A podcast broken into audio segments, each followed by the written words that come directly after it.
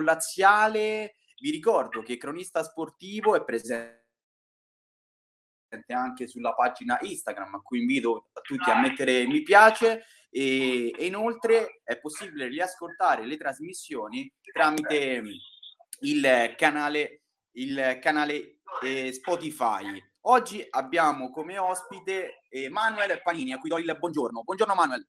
Buongiorno, buongiorno.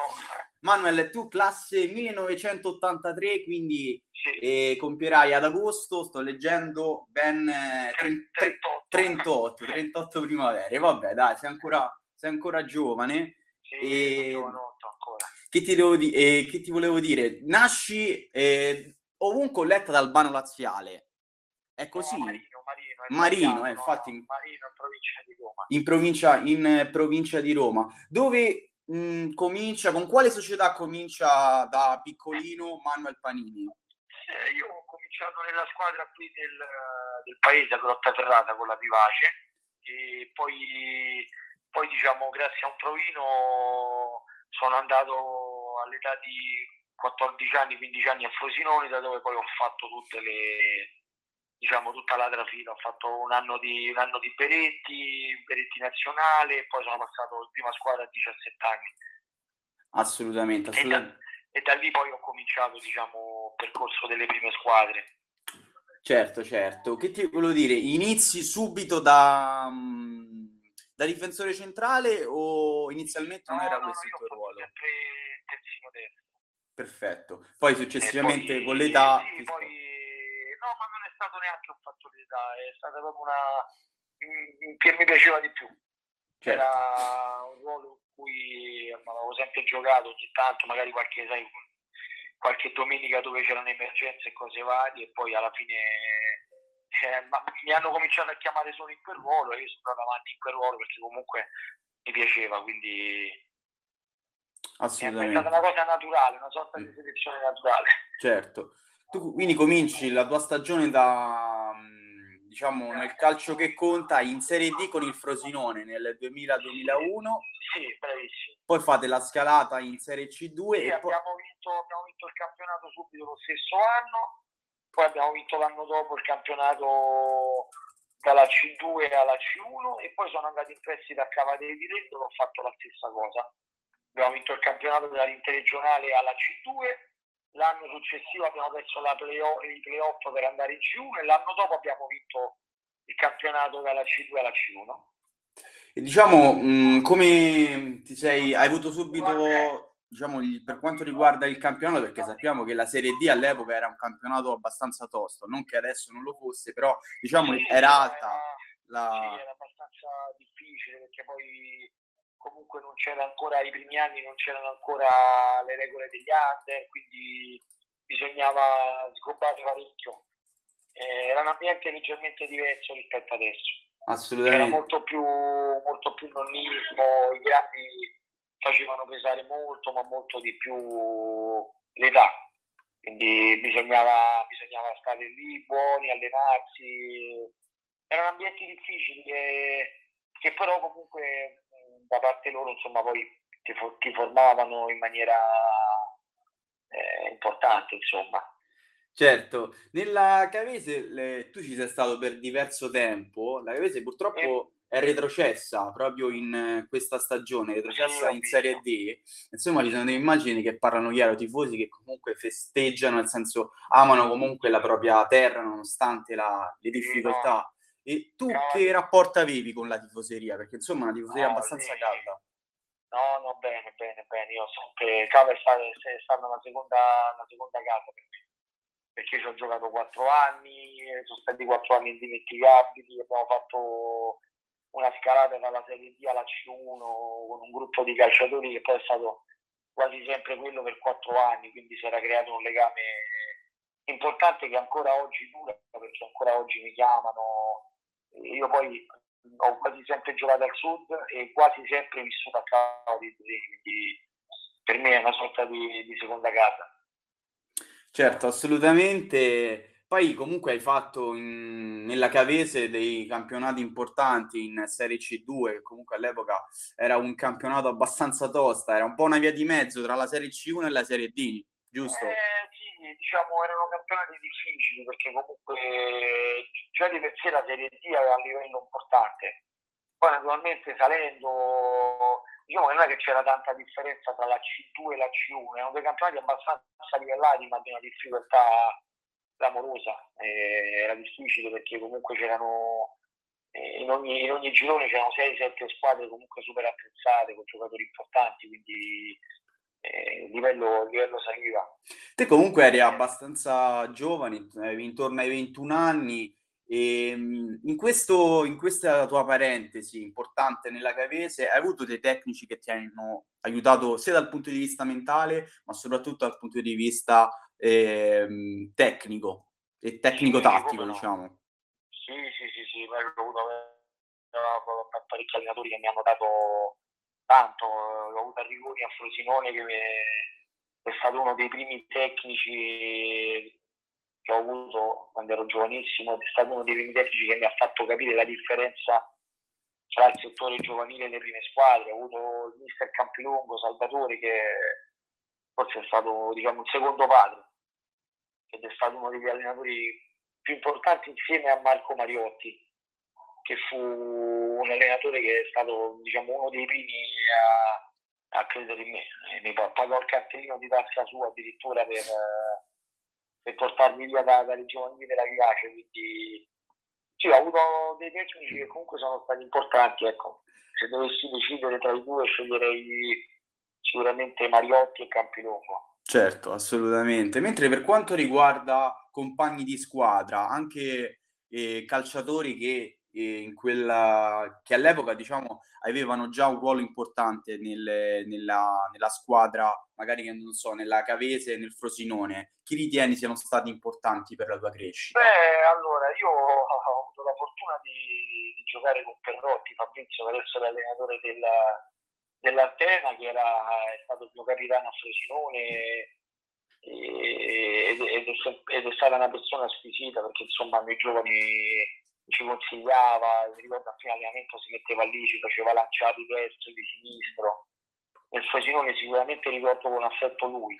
Nella Capese ne ho avuti tantissimi, eh, avuto tantissimi, tantissimi compagni di squadra forti. E, e, sinceramente fare un nome poi magari è, mm, manca di rispetto a qualcun altro. Io penso che negli anni di Cava eravamo un po' fenomenali perché eravamo poi una squadra abbastanza giovane che è andata avanti negli anni, quattro anni, quindi non c'erano vere e proprie persone. Forse quello più grande magari era Marco Arno, ex terzino destro, che giocava anche lui a Frosinone e poi venne a Cava, c'era Alessandro Tato.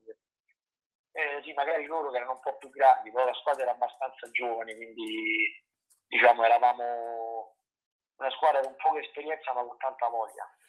Sentivate un po' la pressione del pubblico, della, della tifoseria? Sì, ma più che pressione ormai a noi era diventato uno stimolo, cioè noi ci nutrivamo proprio di, di, di, quel, di quell'affetto, perché poi sono stati anni, noi siamo arrivati praticamente in, in un post fallimento, quindi c'è stato un entusiasmo in quegli anni indescrivibile, cioè, ricordo sono stati quasi sempre pieno, 10-12 mila spettatori. Abbiamo vinto il campionato dall'intera regionale a C2 e l'ultima partita addirittura tesserarono Biagio Antonacci che di lì a poco avrebbe dovuto fare comunque un concerto a Cava dei Tirreni. Certo.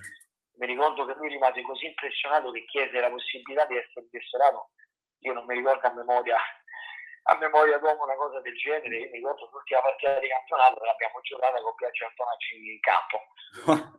Assolutamente, eh, carino questo aneddoto. Poi successivamente pa- passi in un'altra piazza abbastanza calda, sempre del sud, nel 2006-2007, in Serie C1, quindi aumenti anche di categoria, 20 presenze con il Taranto. Ecco, io proprio sulla parentesi a Taranto ti vorrei chiedere innanzitutto come siete tro- ti sei trovato in questa città e tra poco ho anche un mio collega a cui concedo la mia parola, proprio nativo di Taranto, che sicuramente saprà farti ah, okay. domande no, Taranto, ulteriori. Una, sì. una bellissima esperienza calcistica perché comunque, come hai detto tu, eh, sono andato a fare uno step maggiore, quindi c'era la curiosità di di cimentarmi in una, in una categoria che non avevo ancora mai fatto.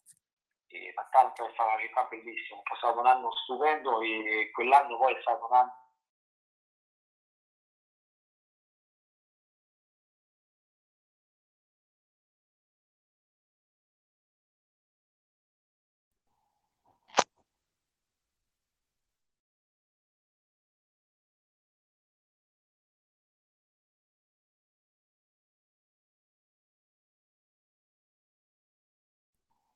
Fabrizio?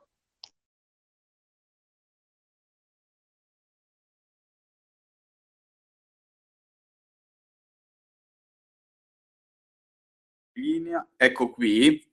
Abbiamo perso per un attimo la, la linea. E abbiamo una domanda per quanto riguarda eh, la, la, parentesi di Taranto legata a Manuel Panini. E abbiamo in collegamento Agostino D'Angelo, giornalista per cronistasportivo.it. Ci sei Agostino? Sì, ci sono. Ciao Fabrizio, grazie per eh, la parola. Eh, no, più che una domanda, è, è una curiosità no, uh, per quanto riguarda la parentesi a Taranto e anche a Foggia, perché sono due piazze importanti per quanto riguarda il calcio in Puglia.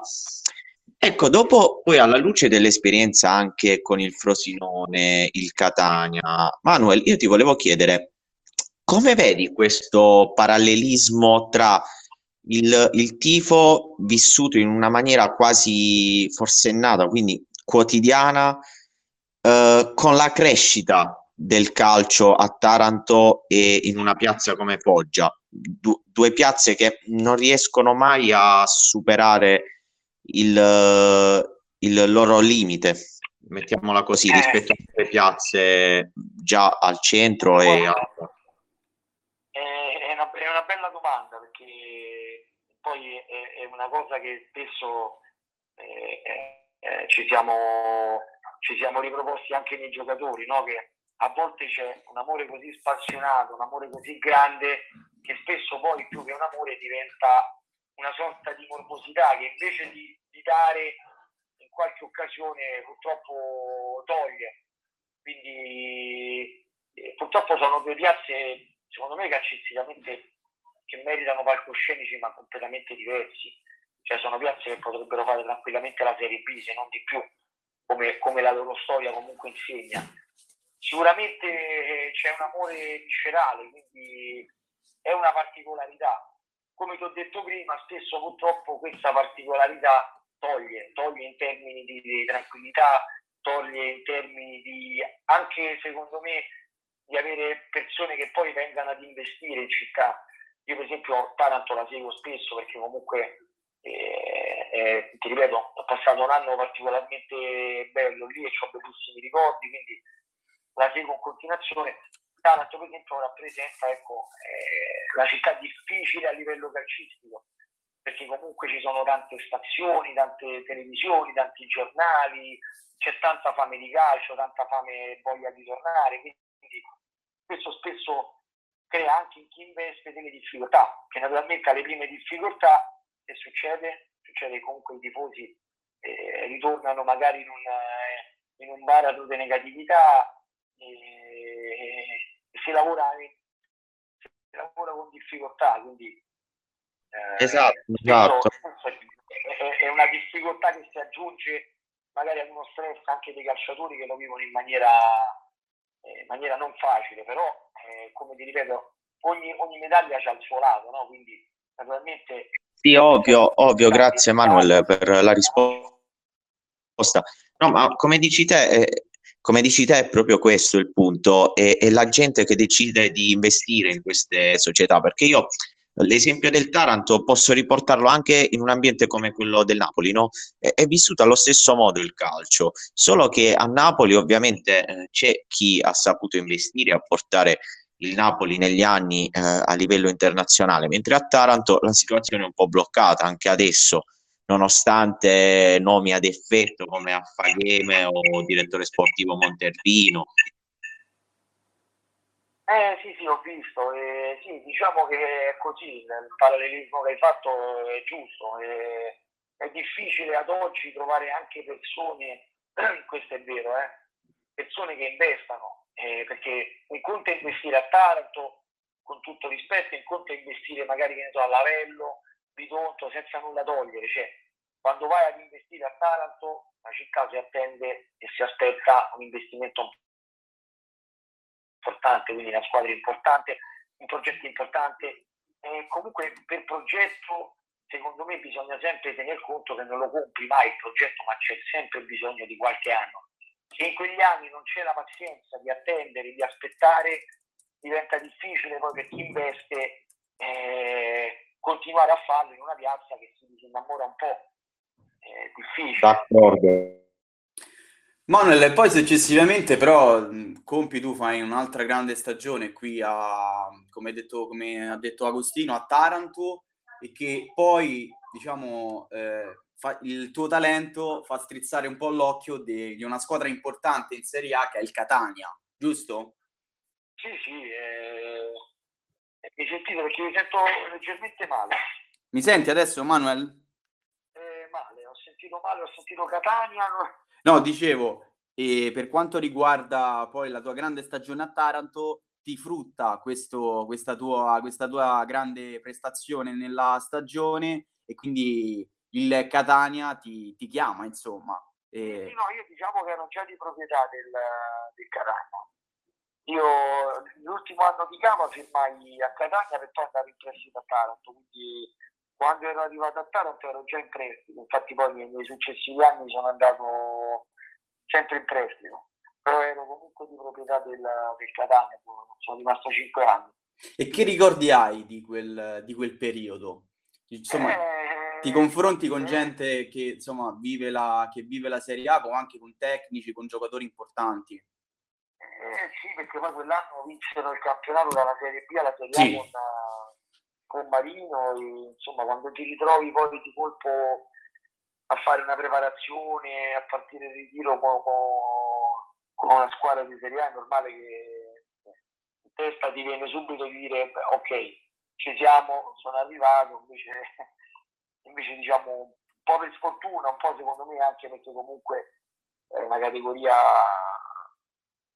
difficile, eh, non ho avuto la fortuna di, di poter rimanere, però insomma è stata una bella esperienza, poi ho fatto due ritiri con loro, aggregato alla prima squadra, quindi certo. è, stato, è, stato, comunque pure quella una cosa formativa. Parliamo del 2007-2008, giusto Manuel? Quindi... No, in realtà io ho firmato nel 2005-2006, Perfetto. che era l'anno prima di andare a Taranto. Ok. Poi dopo successivamente ho fatto 2006-2007 Taranto, poi Foggia e via dicendo. Perfetto, poi su Foggia ci torniamo. Soffermiamoci un attimo su Catania e se ovviamente eh, ci tieni a parlare di quei due ritiri che hai fatto, quindi hai vissuto con gente che la Serie A l'ha fatta per diversi anni. Che ricordi hai di alcuni? E se c'è qualche, qualche tuo compagno che ti è rimasto nel cuore e se magari ancora vi, vi sentite? Ma allora, che col quale mi sento no, perché ero comunque giovanissimo e quando viene aggregata una prima squadra, diciamo, sei un po' l'ultima ruota. Eh, lo so, purtroppo. L'ultima sì. ruota del carro, quindi è lo scotto che si deve pagare. Eh, eh, però no, ricordo con piacere tantissimi giocatori, ricordo Umberto Del Core, Mattia Piso, Spinesi, Pantanelli, ecco forse l'unico con il quale ho continuato ad avere un rapporto di amicizia è stato Armando Pantanelli. Pantanelli, come no, portiere, giusto? Sì, sì, sì. sì. Portiere, sì, sì, ha giocato anche in Serie portiere col cappellino. Sì, sì, sì, me lo ricordo bene anche io, Pantanelli. Mentre su Jonathan Spinesi, insomma, una bandiera del Catania, anche lui. Eh. Di, di, tutti questi giocatori, per dirti, leggo eh, Spinesi, Mascara, Morimoto, di tutti questi, uno che ti ha particolarmente colpito Mascara. dal punto di vista tecnico, Mascara. immaginavo, Peppe Mascara, Beppe Mascara. Mascara era qualcosa di, di clamoroso. Eh, quando lo vedevi capivi che c'erano 3-4 categorie di, di differenza. Mentre Manuel in difesa, non so, leggo anche Silvestre, Juan Manuel Vargas. Sì, sì, sì. Vargas eh, è uno che mi, ha, che mi ha impressionato. Mi piaceva vederlo allenarsi, c'era una cattiveria, una voglia di, di migliorarsi anche a quei livelli. E c'era Silvestre che comunque era un ottimo difensore. E diciamo che in quegli anni forse il reparto più, più importante del Catania era centrocampo attacco. Beh sì, assolutamente. Sì, sì. Anche a centrocampo nomi importanti, eh, Isco e Baiocco, sì, e Giacomo Tedesco. Tedesco, Tedesco è un altro gran mm. giocatore, un altro... E c'era anche uno che eh, a quell'epoca diciamo era un gran giocatore, poi si è un po' perso con la Juventus, Jorge Andrés Martinez. Martinez. Sì, fortissimo, fortissimo. Solo che non, a volte sembrava un po' indolente, come se non avesse voglia di... Ah, vedi, un po', un po' diciamo... Sì, un po' di quei, di quei giocatori sai, che hanno delle qualità immense. Un po' discontinuo, magari... dai. Sì, discontinuo. Assolutamente, assolutamente. E torniamo però sulla tua carriera, perché giusto così, tu hai giocato in un altro stadio, Manuel, che in Italia è uno dei più caldi, il Pino Zaccheria, eh, a Foggia. Mi, ricor- mi racconti la prima presenza con il Foggia, ma soprattutto la prima apparizione nel, eh, all'interno del Pino Zaccheria? Allora, guarda, io ho avuto un'accoglienza un po' particolare perché io venivo da Taranto e quindi diciamo mm. non è che corre a buon sangue. Un po' di freddezza, tra, eh, sì. Tra Foggia, tra Foggia e Taranto, quindi il primo giorno è stato un giorno, una giornata un po' movimentata, soprattutto mi ricordo durante la presentazione che praticamente salirono sul palco, mi ricordo c'erano 5.000, 5.000 persone alla presentazione, quindi e appunto mi, mi ricordarono che, che, Foggia non era Taranto, quindi diciamo, il primo giorno è stato un giorno abbastanza movimentato. E l'annata purtroppo non fu delle migliori perché purtroppo noi arrivavamo in blocco con l'allenatore che era poi tra l'altro Campilongo, stesso allenatore della Cavese che aveva avuto qualche anno prima. Sì. E poi purtroppo le cose, eh, soprattutto nella parte iniziale del, del campionato, non andarono come, eh, come, erano state preventivate, quindi abbiamo vissuto una, un'annata un po' difficile, piena di, di contestazioni, tant'è che poi arrivammo a dicembre dove il fu esonerato io decisi di, di andare via perché comunque mi, mi, mi, rimproveravano comunque il fatto che non aveva portato l'allenatore, che le cose non erano andate bene, quindi decisi di, di cambiare. È un po' un rimpianto della tua carriera, se tornassi indietro mm, magari faresti una scelta diversa? Sì, no, ne farei un miliardo diversi, se potessi. Tante, tante, tante. Veramente tante, non una in particolare, tanto, ho, fatto, ho avuto tante tante scelte sbagliate che comunque poi col, col senno di poi non rifarei. Certo, assolutamente. Poi magari sono anche quelle difficoltà che poi ti, ti fanno crescere, perché poi tu... Eh, ma quelle secondo me fanno parte secondo me, di un discorso di maturazione. Se hai la fortuna di maturare velocemente, magari alcuni errori non li fai. Se magari impieghi un po' di più del dovuto, magari eh, maturi con più difficoltà, magari a volte fai delle scelte dettate più, dalla te- più, più, dal cuore che dalla testa. Eh, magari in quel caso uno deve utilizzare più la testa che il cuore. Eh sì, purtroppo, purtroppo sì. Tu giochi praticamente sempre al, al sud, fatta eccezione poi della, dell'esperienza, eh, chiamiamola nel centro Italia con, con l'Alba Longa e adesso attualmente sì, con, la, con, la, con il Flaminia. Per quanto riguarda poi, fai un'altra piazza importante eh, Juve Stabia, eh, Aversa, Paganese, sempre in C1 e, e poi arrivi diciamo nel, nell'Agropoli. Ecco, proprio sull'Agropoli ti vorrei fare una domanda. Come hai vissuto diciamo quegli anni? Perché insomma tu eh, ad Agropoli ci sei, ci sei rimasto per, per diverso tempo.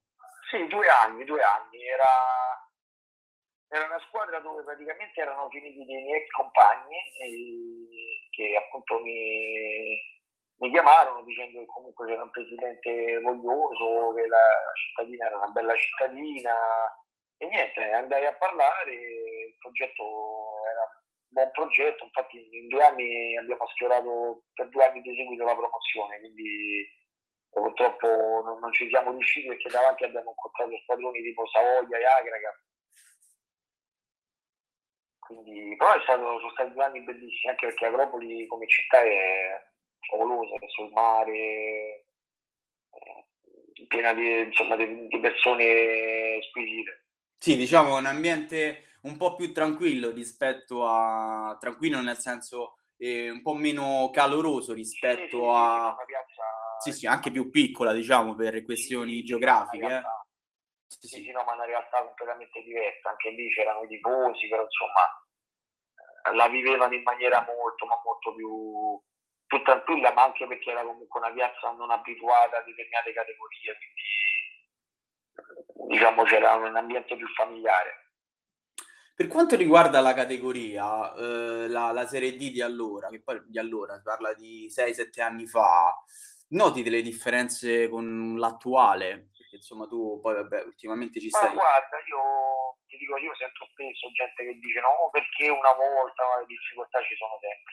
Eh, perché comunque ogni anno ci sono in ogni girone quelle 3-4 squadre che fanno squadra a vincere, quindi quello che cambia purtroppo è che non c'è un ricambio generazionale, mentre prima magari trovavi giovani forti, più passa il tempo, più mi accorgo che comunque eh, si va verso sì, l'impoverimento dei, dei, dei, settori giovanili e quindi pure i ragazzini sono meno pronti di, di allora, quindi anche la, la, qualità magari si abbassa un po', però comunque rimangono sempre difficoltà, una categoria difficile sempre io sento spesso gente che dice no ma una volta era più, più difficile, una volta più facile, è sempre difficile. Certo, poi... quando poi punti a vincere e tu trovi 4-5 squadre costruite per vincere è difficile. No, assolutamente, assolutamente, come te hai detto giustamente, in tutta questa tua lunga militanza in, nelle categorie eh, come la Serie C2, la Serie C1, la Serie D, eh, ricordi un compagno di squadra con cui dal punto di vista ehm, diciamo di campo ti sei trovato benissimo in difesa? Beh sì, io allora negli ultimi anni, poi quasi a fine carriera ho giocato con Marco Polacci. Come no, sì. Me, sì, sì. Col quale, col quale poi abbiamo vinto i playoff Albano, ecco, è stato uno di quelli che magari eh, mi ci sono trovato bene, ma anche con Maurizio Maraucci che adesso è al Gladiator, se non sbaglio, l'anno di, di Sarno abbiamo fatto bene, abbiamo vinto un playoff anche lì. Eh, sì, ci sono stati vari, vari compagni con quali per caratteristiche, poi magari uno si trova meglio. Poi diciamo, se ne dovessi scegliere uno, dico Paolacci per caratteristiche, comunque ci completavamo. Eh sì, poi entrambi avete una lunga militanza in queste categorie e sinceramente sì. era veramente difficile eh, sovrastare questo muro e poi successivamente torni diciamo al, tuo luogo nativo nei pressi di Albalonga praticamente vicino a dove sei nato e, ehm, che esperienza è stata questa di Albalonga insomma eh, la ritieni la più importante della tua carriera? Allora per alcuni versi sì perché comunque è arrivata in un periodo in cui mi volevo riavvicinare a casa perché ero stanco di stare, di stare fuori, quindi è stata la prima, la prima squadra qui nel Lazio perché poi fondamentalmente dopo tanti anni è stata la, la prima. Uh, sì, comunque è stata una, un'esperienza importante. L'unico rammarico ecco, che è finita magari in una maniera un po' turbolenta, però purtroppo come tutte le cose eh, tutte le cose hanno un inizio e una fine, però devo dire la verità con sincerità, sono stati comunque quattro anni importanti. Quattro anni importanti, assolutamente. Tecnici con cui ti sei trovato bene ad Alba Lunga, che, che porti nel cuore? Eh, Mariotti, come ti ho detto prima, che è stato un allenatore che poi io avevo avuto da giovane, sicuramente, ma anche con Chiappara, eh, devo dire la verità, mi sono trovato bene, però se dovessi sceglierne uno direi sicuramente Mariotti. Certo, assolutamente. E mentre per quanto riguarda Albalunga, mhmm, tu diciamo cominci ad avere un'età importante per la categoria, intorno ai 30 anni. Che rapporto come ti rapporti con i giovani? Io guarda, mi rapporto sempre in maniera costruttiva, cioè nel senso non non avendolo vissuto io la determinata difficoltà non non quando ero giovane non mi piace poi riproporla quella, quelle esperienze che poi a me non, fondamentalmente non erano piaciute.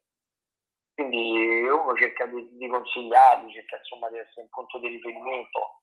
Diventa difficile perché i giovani di oggi difficilmente ascoltano e difficilmente eh, si interessano a determinate cose. Per esempio quando ero giovane a me comunque piaceva rapportarmi con persone più grandi che hanno giocato e quindi magari li vedevo con un occhio diverso, ad oggi magari il ragazzino ti vede con un occhio non interessato, in testa c'hanno altro, però io comunque cerco di, a portarmi in maniera, eh, come ti posso dire, eh, una sorta di, di, fratello maggiore, insomma, cercando di consigliarli, di, di fargli capire determinate cose, perché poi comunque eh, gli under eh, hanno un percorso difficile, perché hanno tre anni nei quali devono esprimere il massimo, dopodiché finisce l'under e se non hai se non hai fatto bene in quegli anni precedenti rischi veramente di, di passare dal giocare titolare allo smettere, quindi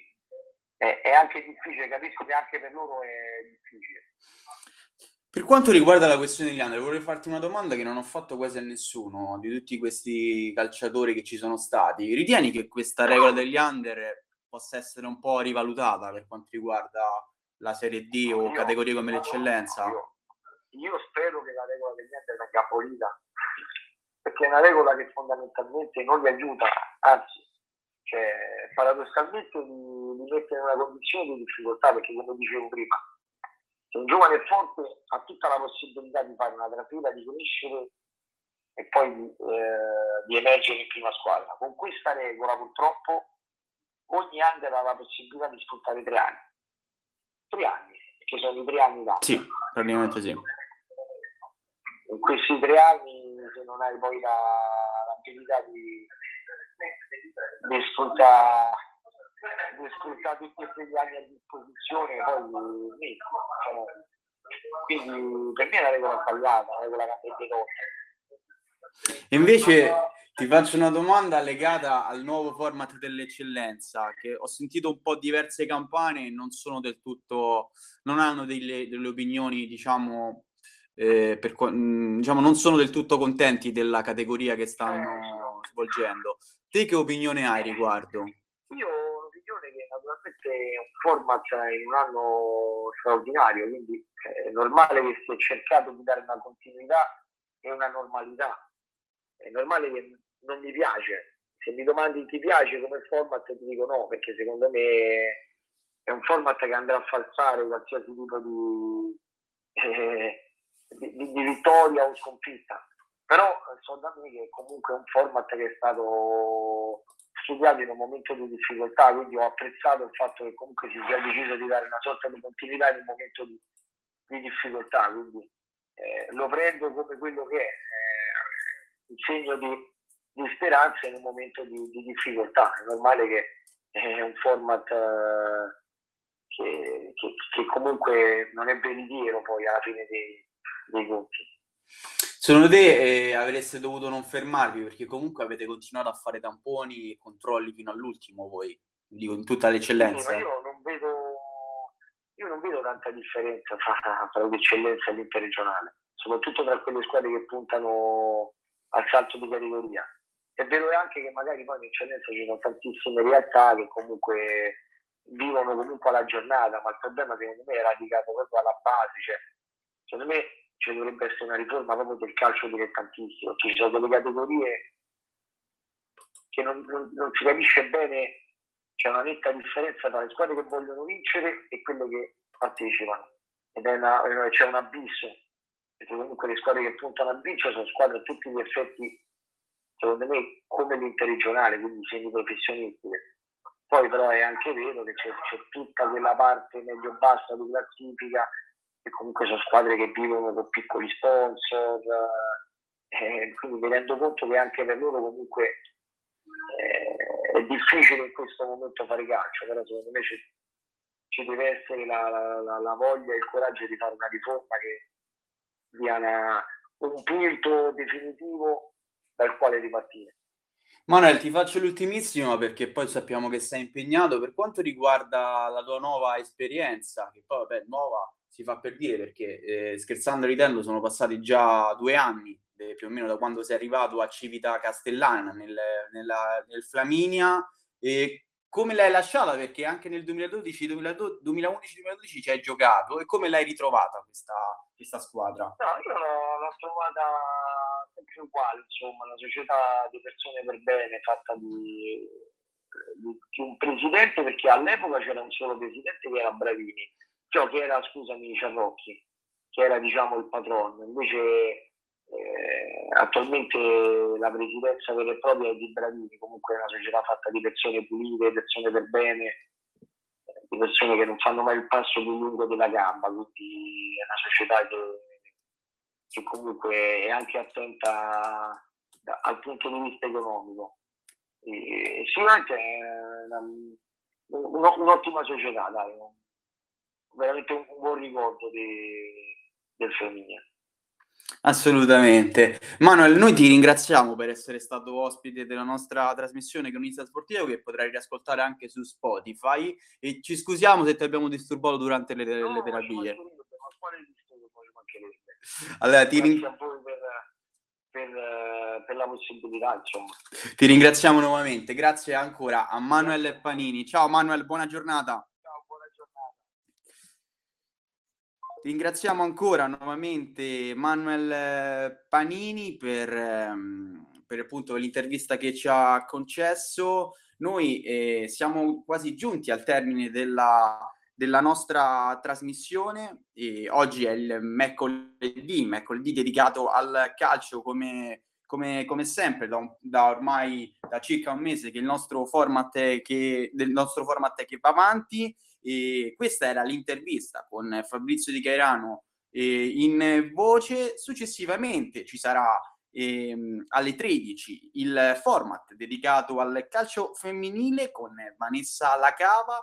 Dalle 14 alle 15 ci sarà lo Spazio Club con Gianluca Ceci. Dalle 15 alle 16 ci sarà Valerio Campagnoli con Leggende Sportive poi ci occuperemo dei giovani. Dalle 16 alle 17 ci sarà infatti Agostino D'Angelo con Talent Scout e infine dalle 17 alle 18 a chiudere il nostro palinsesto legato al, um, al calcio ehm, ci sarà la coppia Bellotti-Mastrangeli per quanto riguarda il, recap. E, um, siamo giunti al termine, però non lasciate il nostro canale perché tra circa un quarto d'ora comincerà un format dedicato al calcio femminile e in voce ci sarà Vanessa Lacava. Vi auguro una buona giornata, vi invito nuovamente a mettere mi piace alla pagina Facebook di cronistasportivo.it, di seguire la nostra, la, il nostro canale Telegram per non perdervi le interviste in esclusiva eh, sul canale Telegram e di seguire eh, la pagina su Instagram di cronistasportivo.it. Vi auguro una buona giornata e appuntamento a Vanessa Lacava. Tra un quarto d'ora comincia il suo format legato al calcio femminile. Una buona giornata.